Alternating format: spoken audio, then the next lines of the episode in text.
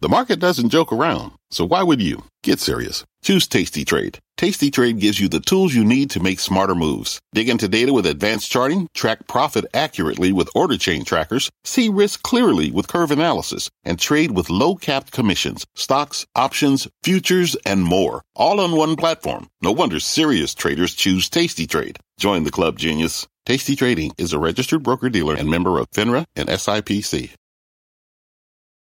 I'm Brian Sullivan, and you're listening to CNBC's Worldwide Exchange. Our show airs live weekdays at 5 a.m. Eastern. Listen in. It's 5 a.m. on Wall Street. Here's your top five at five stocks picking up where they left off after their worst start to a year in five decades. Futures are down again to kick off July. It is not just stocks. Crypto keeps getting hit. Bitcoin coming off its worst month on record. It is back under 20K right now a rough quarter, month, and week. Chips taking a big dip, seeing their worst month since the financial crisis, and now one big CEO is out with a warning to Congress. Facebook, parent Meta Platforms, tightening its belt as it faces what it calls fierce headwinds. And later on, Kohl's abandoning plans, at least for now, to take itself private as its latest deal talks fall apart. It is all happening on this Friday, July 1st and this is Worldwide Exchange. Well, good morning, good afternoon, or good evening, and as always, welcome from wherever in the world that you may be watching. I am Brian Sullivan. Good Friday morning, I think. Welcome to July. Let's kick off the first day of the month, the quarter, and the second half of the year with a check on futures. And they kind of look today like they did on the last day of the first half of the year. They are down across the board. Not a lot. Dow futures down, what, 90 points? Nasdaq down 50 as well, but no new month pop for the markets at least for now. And by now, you no doubt know the stats. The S&P 500 coming off its worst first half to a year since 1970. Nasdaq and Nasdaq 100 coming off their worst quarter since the 2008 financial crisis. The Dow and Russell worst quarter since well back in 2020 of course when the pandemic and lockdowns hit. All ahead of the open today, the major averages down at least 16% from their highs. The NASDAQ is down twice that, more than 30% from its record high. Wow. One reason is that bond yields and interest rates have soared this year.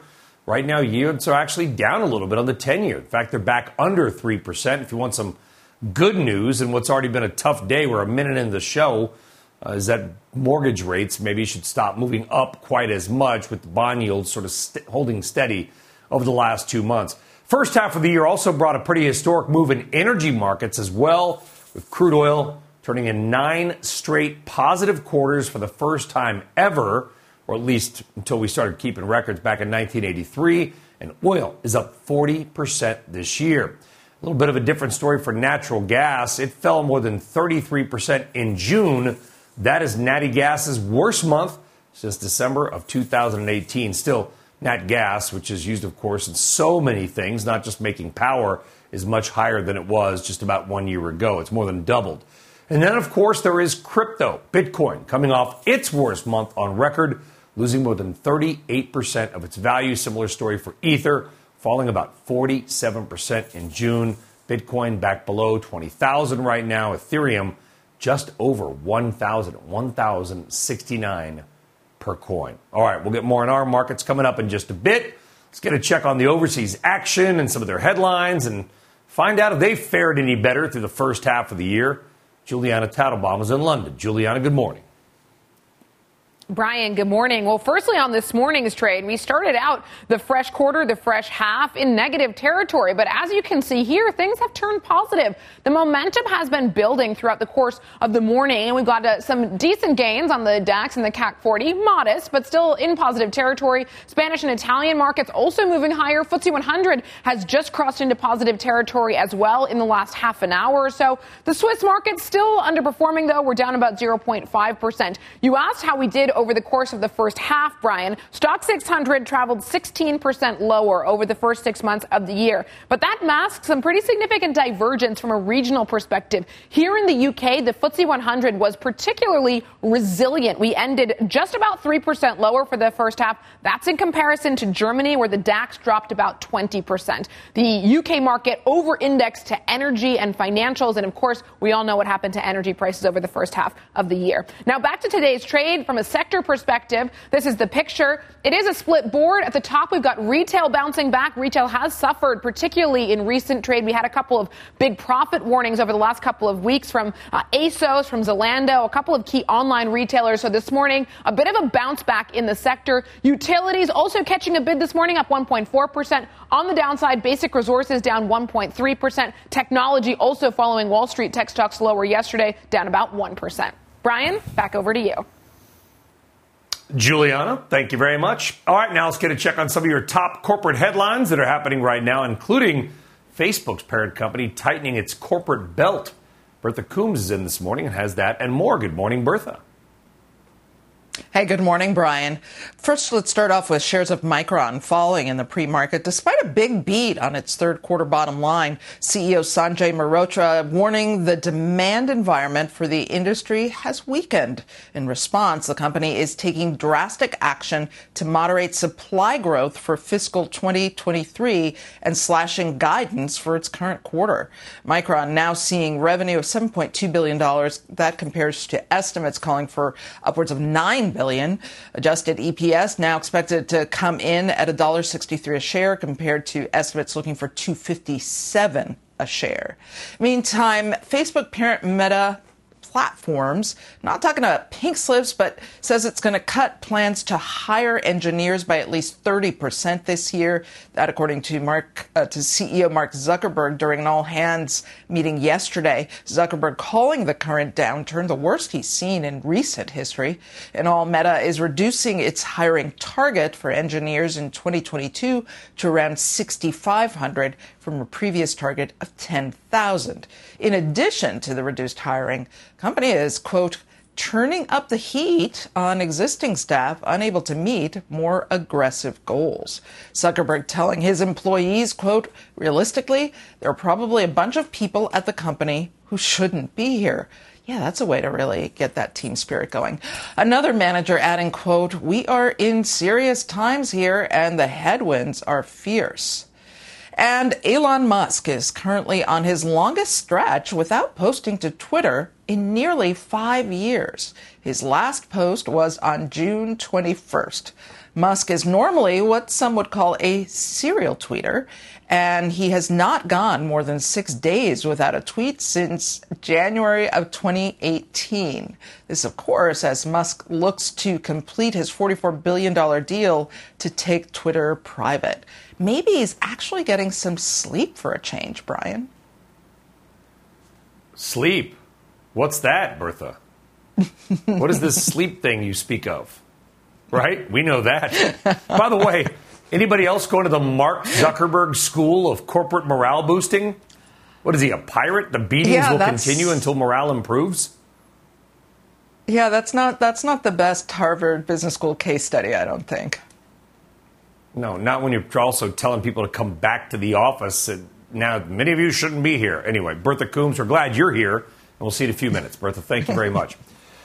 All right, let's get back down to the markets and your money and kick off our first guest with a wee bit of a history lesson as we head into the second half of the year. The S&P 500 fell 20.6% in the first half of this year, the biggest first half decline since a 21% drop in 1970, but by now, loyal viewer, you know that. But did you know this? Before this, going back to 1932, the S&P 500 has fallen more than 15% 5 times. And if you want to feel better in these tough numbers, know this. In each of those years, 32, 39, 40, 62, and yes, 1970, the S&P 500 bounced back in the second half with an average gain of 23.6 and a median rise of more than 15%. Yes, a small sample size, but hey, we're trying to find some glimmers of hope in all this. Bring in Delano Saporu, founder and CEO of New Street Advisors, CNBC contributor, it's been a tough year, Delano. You can't blame a guy for trying to find a couple of positive stats, can you? And good morning, Brian. no, we can't blame you for trying to find a couple positive stats. Although, um, if you're looking at the third quarter, um, I think there's still, obviously, as we know, headwinds um, still ahead of us. Uh, but I think you're right. If we're looking for kind of the, the, the rows in this sort of thing, if, if you look at like EPS projections, that's something that's been holding up pretty well. We're seeing rising 8.8% this year and, you know, 9.3% in 2023. So we're still holding up on EPS projections for S&P 500 companies. Um, but if those forecasts come down, then uh, we, we kind of, you know, may see another leg down. Well, listen, I don't know everything. I don't know that much, to be honest with you, Delano, but I do know this. Stock markets go up over the long term. They do have these painful periods where they drop, whether it's for a year, could be, by the way, a lost decade, like it was in the 1970s. But at some point, stocks do stop going down. Otherwise, nobody would ever invest in the equity market. Is there anything that you're seeing that gives you maybe a little optimism for the next six months, six years? Yes, you know, and you mentioned a little bit about that as far as, you know, one thing I'm looking at, if we get a shallow than expected recession, everyone is bracing um, for what's, you know, obviously is, is, rough times ahead. And if we see a shallow than expected contraction, I know we had the 1.6% contraction GDP in Q1, if, if we come in a little bit shallower uh, for Q2, and then you maybe see the, the Fed switch to a different tone, if we see inflation in certain areas, a core, maybe peak, um, and the projections are rate rising, you know, kind of get a little bit more hawkish, then, then we could see, you know, the market trying to pull, kind of get a little bit better and less volatile in Q4, maybe first half of 20, or first quarter of 2023. But, you know, I think those are areas that investors should be looking at. I think younger investors should be looking at their portfolio and see if there needs to be a rebalancing. Obviously, your defensive, your staples, um, your energies performed well over the last year. Um, and now there might be some valuations that are pretty attractive for your growth part of your portfolio that's been hit pretty hard over the mm-hmm. last year or so. So investors that are younger, as you mentioned, that time frame, um, this is an opportunity to look at those companies like maybe Meta or Apple that are cash flowing really, really well and strong balance sheets that are having a tough environment in this rate rising environment. Yeah, well said. I have a, a, sneaky feeling, Delano. I'll make a bold prediction that Apple will still be a publicly traded company five years from now. I know a wild stab on my like part, that. Delano Saporu. Happy Friday, my friend. Have a good long weekend. Thank you very much, Delano. Be well. All right, we have got a lot more to do on this Friday when we come back. Turning up the heat in the buy now, pay later space. We're going to speak with one newcomer looking to give Klarna, Affirm, and even the aforementioned Apple a run for its money. Plus, Kohl's latest plan to take itself private falling apart. So, what is next for the Wisconsin retailer? Later on, not everyone is a seller these days because there is some big time insider buying going on. And we will exclusively bring you the top five insider buy stocks this week. That is all coming up as WEX rolls on right after this.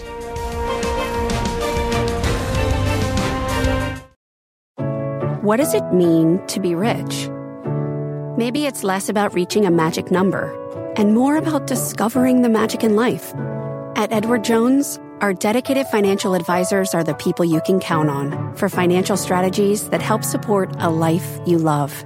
Because the key to being rich is knowing what counts. Learn more about our comprehensive approach to planning at edwardjones.com slash find your rich. Edward Jones, member SIPC people today can spend half their lives over 50. So it's good to be financially ready for what's important to you as you get older, like a family vacation. Or starting your dream business. Welcome to Connie's Coffee. How may I help you? AARP's trusted financial tools can help you plan for whatever your future holds. That's why the younger you are, the more you need AARP. Start planning today at aarp.org/moneytools. Uh,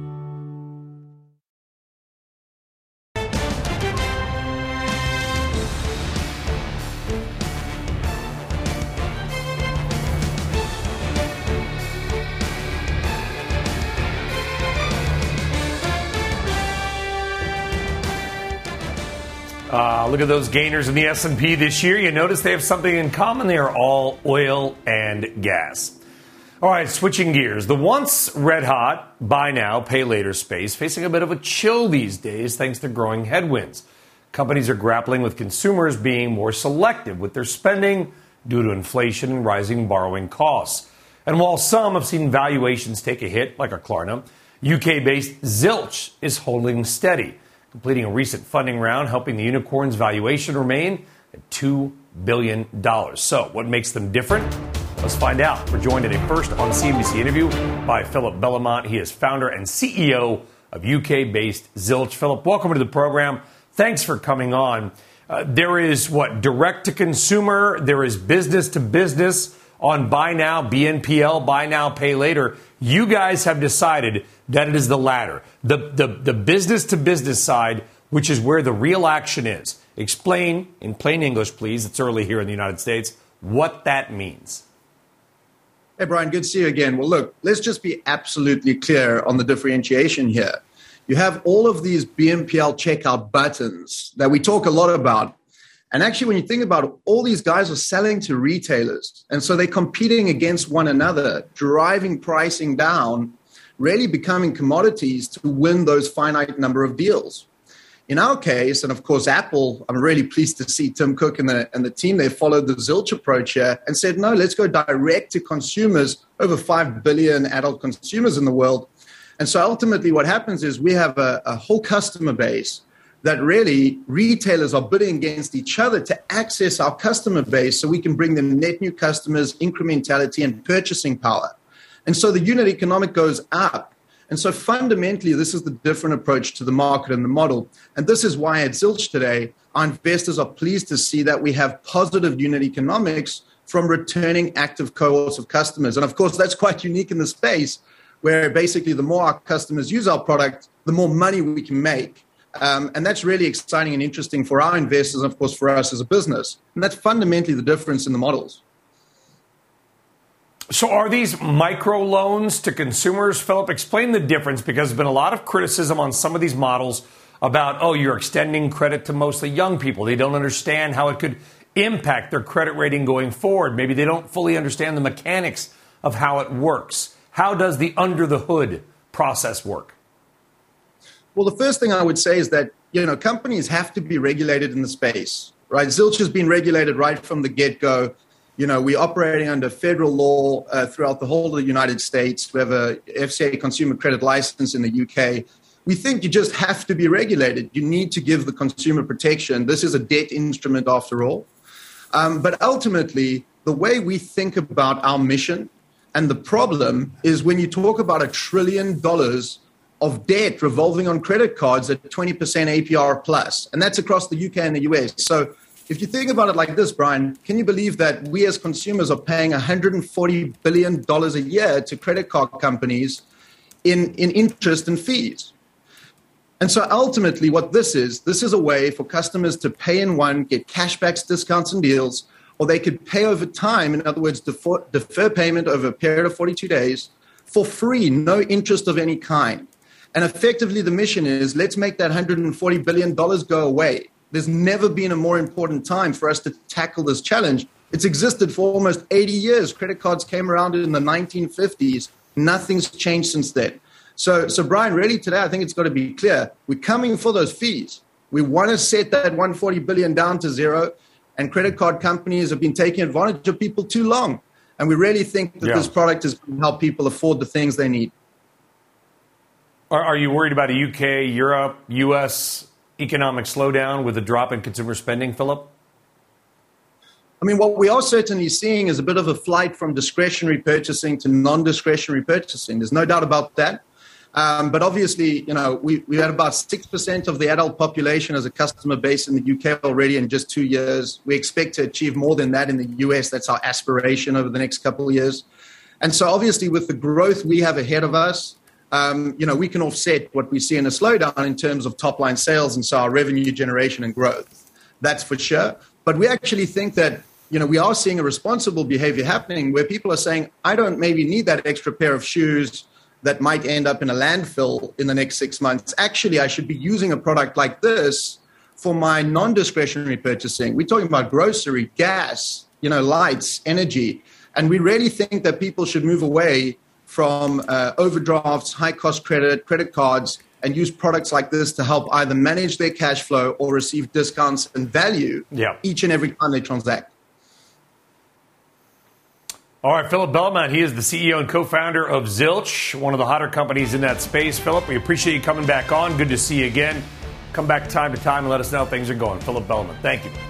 All right, still on deck. We're going to look at supply chain woes, but not Asia. We're going European style this time. Plus, why many on the street are sticking with their bullish calls for semiconductor stocks despite one of the worst months on record. Today's big number 42 million. That's how many people are expected to take a road trip this weekend for Independence Day, according to AAA. That would set a new record. People today can spend half their lives over 50. So it's good to be financially ready for what's important to you as you get older, like a family vacation or starting your dream business. Welcome to Connie's Coffee. How may I help you? AARP's trusted financial tools can help you plan for whatever your future holds. That's why the younger you are, the more you need AARP. Start planning today at aarp.org/moneytools. This podcast is supported by FedEx. Dear small and medium businesses, no one wants happy customers more than you do. That's why FedEx offers you picture proof of delivery, packageless and paperless returns, as well as weekend home delivery to 98% of the U.S. on Saturday and 50% on Sunday. See the FedEx service guide for delivery information. FedEx Ground service is also faster to more locations than UPS Ground. See what FedEx can do for your business. Absolutely, positively FedEx. All right, welcome and welcome back. Let's get a quick market flash on General Mills. No news here, but we are trying to find some good news and good data in all this market turmoil this year. And here's one General Mills, GIS, hitting a record high yesterday and is on pace for its best week since March.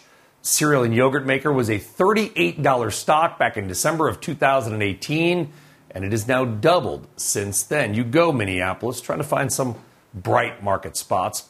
All right, let's get a check on some of this morning's headlines outside of the markets of money, including the likely crushing traffic set to hit this weekend and a tough new update in the Brittney Griner saga in Russia. NBC's Frances Rivera is in New York with that. Good morning, Frances. Hi, Brian. Good Friday morning to you.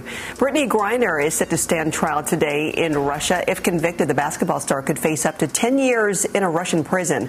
Griner was arrested in February at an airport outside Moscow. Russian authorities say Griner was carrying a vape cartridge containing cannabis oil in her luggage. The U.S. State Department says she was wrongfully detained.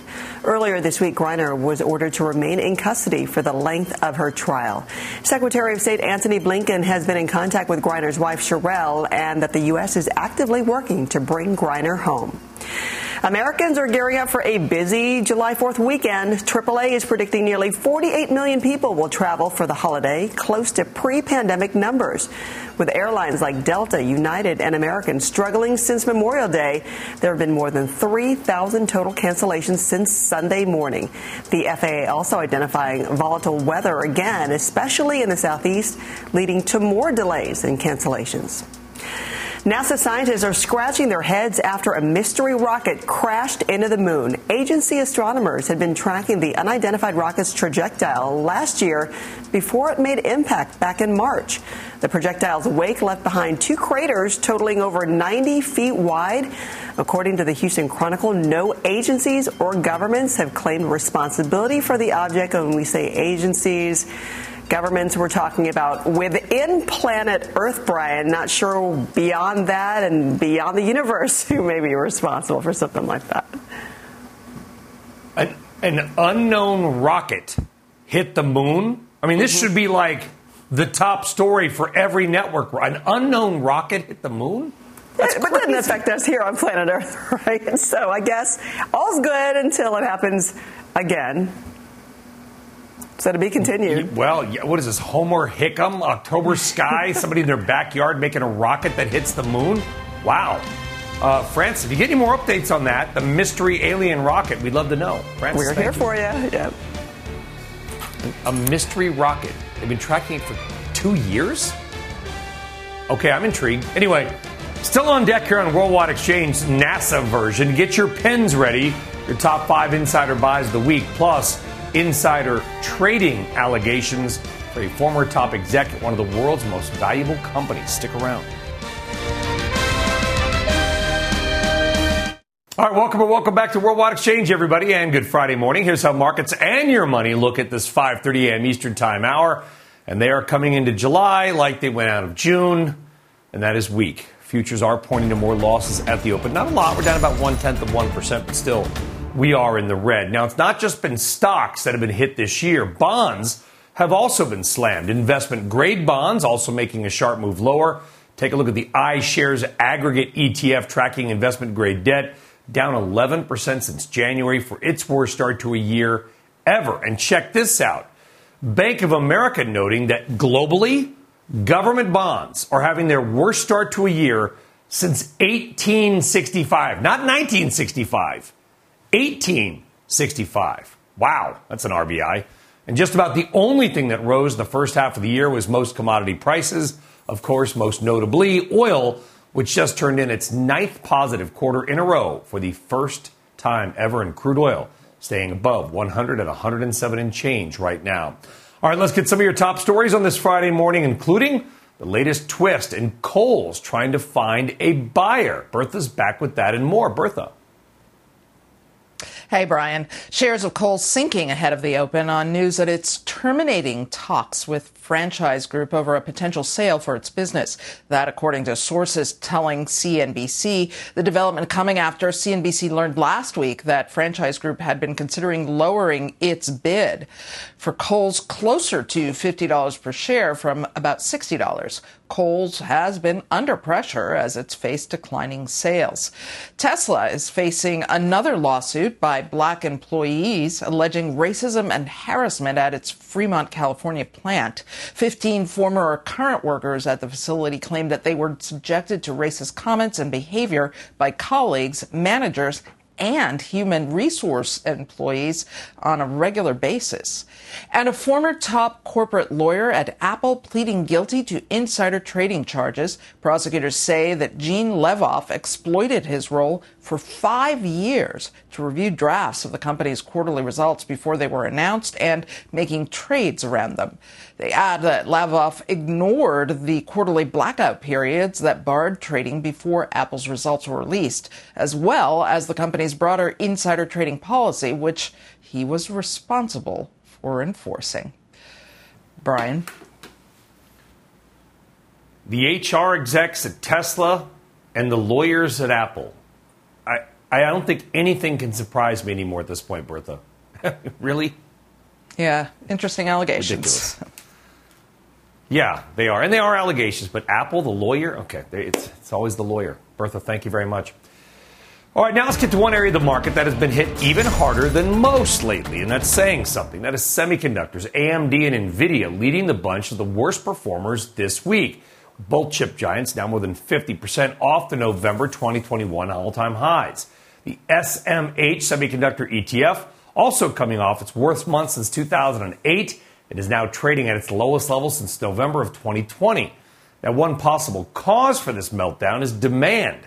On last night's earnings call, Micron CEO Sanjay Mehrotra saying that the warning the demand has weakened and that his company is slashing its fourth quarter guidance in response.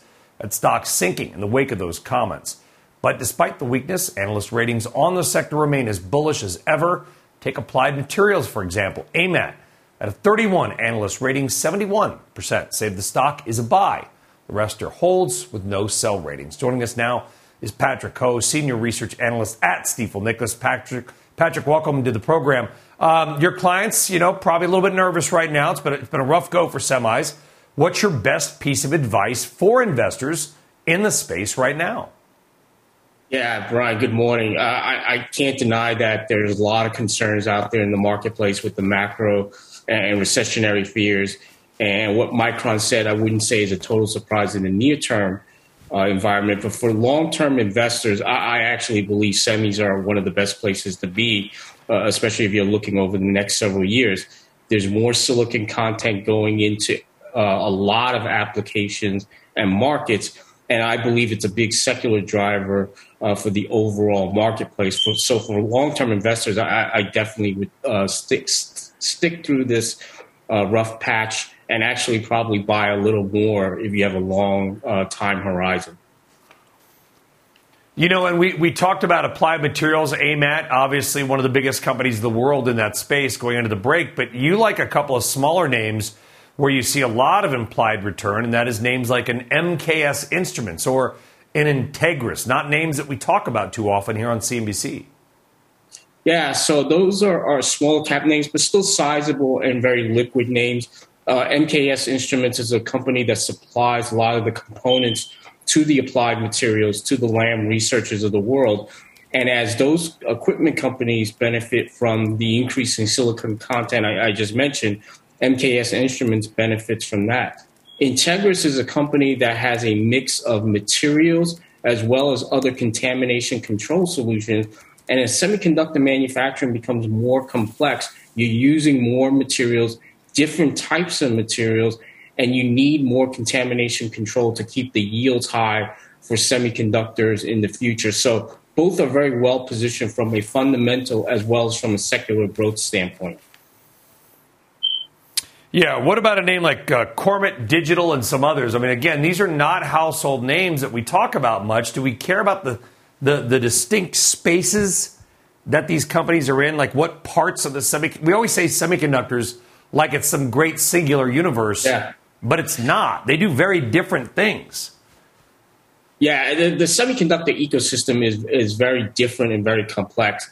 And obviously, we don't have the time to go through all of those different aspects. But I, I would highlight that I believe the equipment industry is probably one of the biggest beneficiaries of some of the secular trends on a going forward basis because they're they're the ones that are supplying the capacity, the pro, the process know how so they're going to be particularly important. And as we've seen over the last couple of years, there's been a supply shortage, and a lot of that is due to a shortage in capacity. So the, the only way you solve that problem is by adding more capacity. And if you look at the equipment companies themselves, I believe areas like contamination control, uh, more materials engineering, uh, those are the drivers for what you know we okay. see big industry uh, drivers like the digitization of the economy. Entegris MKS, Kornit Digital, some new names there. Patrick Ho, we appreciate you coming on Worldwide Exchange. Thank you very much. Have a great day, Patrick. Be well. Thank you. All right, some new names for you there. All right, you're welcome. On deck, problems at the ports going well beyond China. Up next, we're going to talk about what's happening in Europe. But as we head to break, more first half stock stats to toss around at a cocktail party tonight. And if your friends ask you, hey, how bad have things been to start the year? You tell them this Apple's more than 20% drop, the worst in four years. Amazon's 35% loss, the biggest since 2001. Alphabet and Microsoft down 22 and 17%, their biggest drop since 2008, 2010. If you're playing stock market return Jeopardy tonight, you are well served by watching this program, my friends. We're back right after this. All right, welcome back. We're going to kick off this block with a little market stats, but not looking at equities. We're looking at the metals because it's also been a tough year for some of the metals. Copper is down 19% this year, falling 13% alone in June, the worst month since September of 2011. Also, a tough June for nickel, down more than 23%. The upside of these declines, and maybe there is one, and that is maybe to help bring overall inflation down just a bit. We have seen commodities come off some of their highs. Well, time now for your weekly insider buying segment where we exclusively highlight the top five stocks being bought the most by the C suite level executives with their own money. And as always, the info comes with our thanks to Verity Platforms data and we're going to count you down five to one. Let's go. The fifth most insider buying this week pipeline company Enterprise Products Partners, a $450,000 buy by a board member, by the way, her largest by more than 50%. The fourth most buying, Home BancShares, a board member buying 514,000 of that bank stock. Stock number three is Enviva. That is a Maryland based wood pellet maker, the largest in the world a $994,000 buy by the CEO. By the way, one of the few recent insider buys at the company. Now to the top two insider buys of the week. DaVita, the dialysis company, a $1.5 million buy by the COO. And by the way, only the fourth total insider buy ever at DaVita, going back nearly 20 years. That's something to watch. And the most insider buying this week is at Plains All American Pipeline, a nearly $2 million buy by a board member. Shares of PAA are down about 12% this month, so the board member buying on a little bit of weakness. There you go. The names Enterprise Products Partners, Home BancShares, and Viva DaVita, and Plains All American Pipeline. Two pipeline companies in that mix. That is going to be, by the way, the last insider buying segment for a few weeks because going into earnings season, we get a quiet period where there's no insider purchases. So we'll be back in a couple of weeks with insider buys. But as a general rule, we try to do this most Fridays, a segment you'll only see right here on Worldwide Exchange or on CNBC Pro. So sign up for CNBC Pro today. Well, when you hear talk about the American supply chain, you automatically think about China. But do not forget about Europe because it is also the origin of hundreds of thousands or more products for American companies and consumers. This morning, we have a CNBC supply chain heat map alert on Europe. CNBC's senior editor, Lori-Ann LaRocco, joining us now with more. All right, Lori-Ann, you, you, you do this for fun. This is like your hobby. what can you tell us? It is. It, it's a strange hobby, isn't it? But it's actually become fruitful. So anyway, labor negotiations between the union representing the port workers at the German ports and the port operators are entering a sixth round of talks next week. But an impasse has led to worker stoppages and limited worker strikes. This has greatly slowed down the flow of trade. Check out the latest supply chain heat map out of Europe, detailing what's happening at the major European ports, including Bremerhaven and Hamburg in Germany, but also Antwerp and Rotterdam in the Netherlands. Antwerp recently had a strike by unions demanding better pay, and Rotterdam has been impacted by labor slowdowns and rail problems. I've been told by Grain Worldwide Logistics it is difficult to get both imports and exports out of these hubs because of the weight. Now, the congestion is impacting empty container availability for Europe, uh, for exports across Europe. Now, this next chart is from Freightos and from Sonar, and it's tracking container prices from Europe. Now, why are you asking? Why is Lori-Ann putting this up? Well, if you have constricted supply of containers, it is going to push up prices and exacerbate inflation. Now, this is impacting the delivery of auto parts, assembled cars like BMWs and Mercedes, lithium batteries for Ford, home goods like flooring, and furniture from IKEA. Now, U.S. importers have to request uh, European vessel space at least five to four weeks in advance, which is unusual.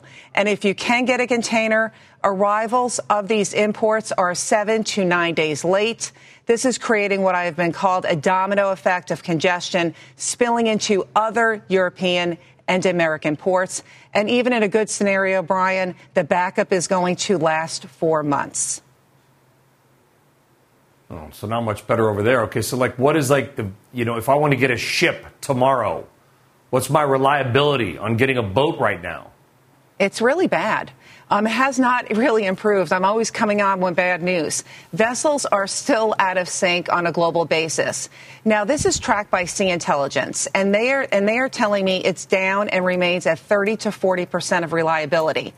You also have continued rail issues inland in Europe. And so if you're lucky to get a container in Europe, that does not mean it's going to get on the rail. Um, as, and it's also stuck in the yards. Yeah, I, am looking at your heat map there. I, lo- I love this stuff, by the way, because all we do is talk about China all the time, but we forget that you know Europe has collectively pretty much the biggest economy in the world, or at least at least it did. Lori-Ann LaRocco, thank you very much. Thanks for having me. Uh, really unique data there from Lori-Ann. Good stuff. All right, on deck, stocks trying to pick up the pieces after a brutal first half to a year. We're going to dig through some of the market rubble, get a little context, and look at maybe in store, what may be in store for the second half of the year. Joe Fahmy is coming up with that. Stick around.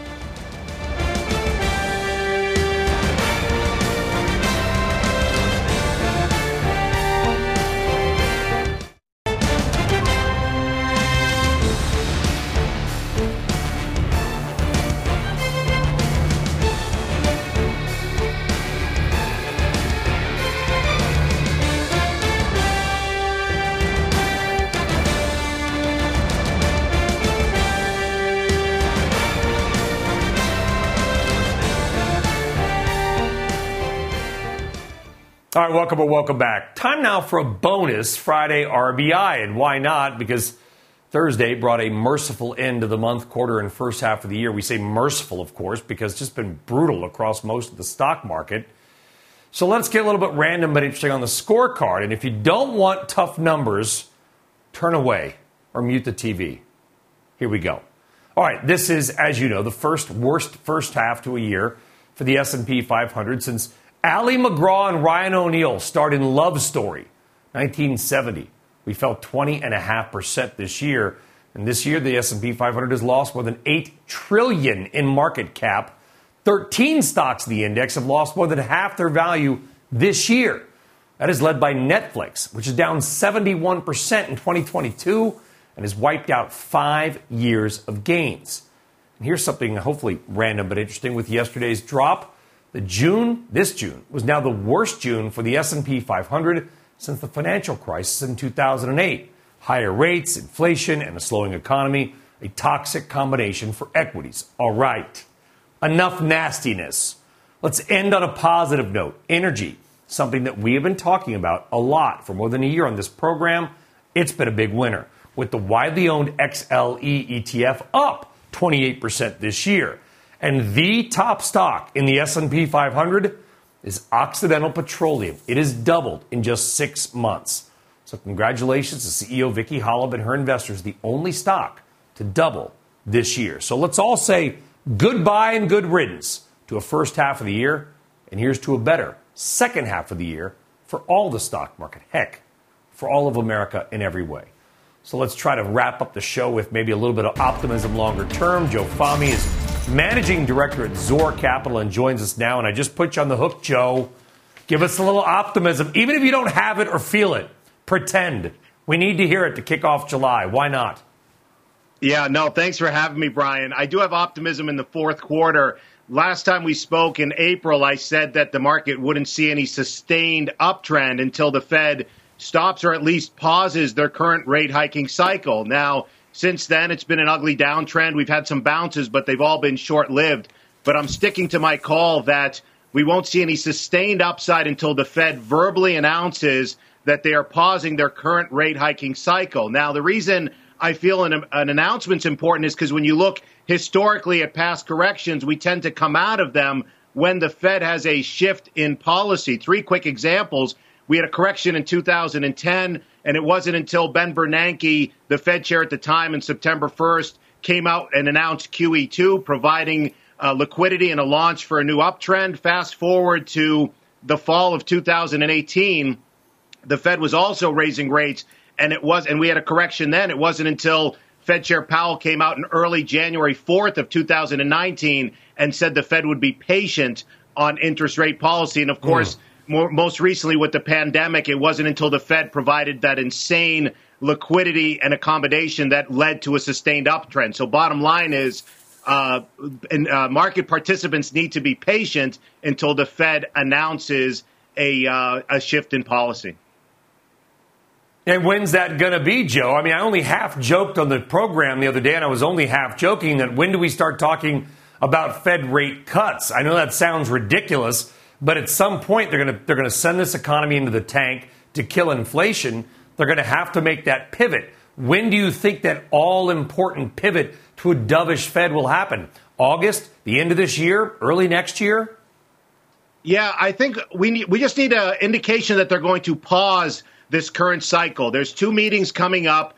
I think best case scenario for the Bulls would be the next meeting in July, where maybe they raise 75 basis points, get Fed funds somewhere between two to two and a half near the highs of 2018. And then they pause and say, we're going to be patient and let the recent hikes filter and absorb into the system. My likely scenario, though, is at the next meeting in September is when they'll do it for two reasons. Number one is they don't want to look like they're interfering with the upcoming midterm elections. And the second reason is that midterm election years tend to bottom statistically and historically around August, September. So that's the time where I'm looking for a pause yeah. and for some uh, a sustained upside for the for the fourth quarter.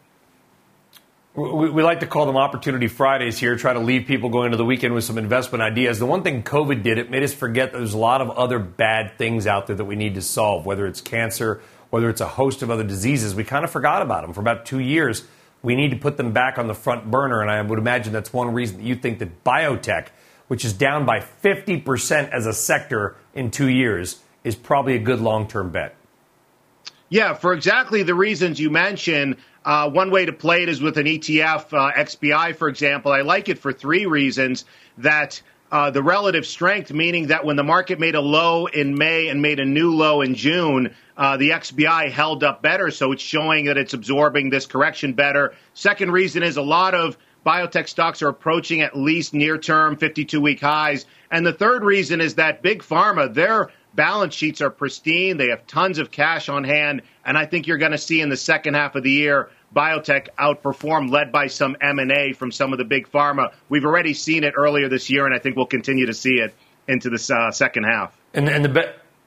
Joe, you think the best way to play that is, you know, listen, you, can bet on a biotech stock. Biotech stocks do go to zero. I mean, if they have a high flyer in one drug, it doesn't work out, the stock has no value. It's, it's a risky segment.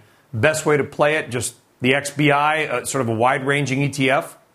Yeah, it's it's equally balanced. XBI is one, IBB is another one, but that to your point, it takes out the single stock risk, so it's a way to play the overall sector. Yeah, you know, and the paradox of the market, Joe, is that people loved stocks back in November and they hate them now. It's like if you like a stock for 10 years from now, you, you should like the discount, I think. Joe Fahmy of Zor Capital, love having you on, my man. Thank you very much. Have a great long weekend. Happy 4th of July, Joe. Thank you. You're very welcome. All right. We do have a long weekend coming up, by the way. That does it for us here on Worldwide Exchange. I will see you back, I think, on Thursday, next Thursday. Yay, sleep on this show, but I'll see you today on Halftime Report. I'm in for the judge, so I'll see you at noon Eastern Time as well. Squawk of the gang picking it up. Dow Futures just turned positive. Happy Friday. You're welcome. Squawk is next.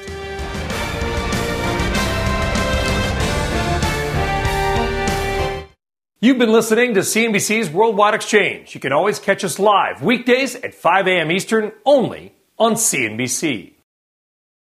This podcast is supported by FedEx. Dear small and medium businesses, no one wants happy customers more than you do. So you need a business partner just like you. Like FedEx, who understands your passion for serving your customers because they have the same commitment towards you. That's why FedEx offers you picture proof of delivery, packageless and paperless returns, as well as weekend home delivery to 98% of the U.S. on Saturday and 50% on Sunday. See the FedEx service guide for delivery information. What's more, FedEx Ground is faster to more locations than UPS Ground. Trust FedEx for timely deliveries. See what FedEx can do for your business. Absolutely, positively FedEx.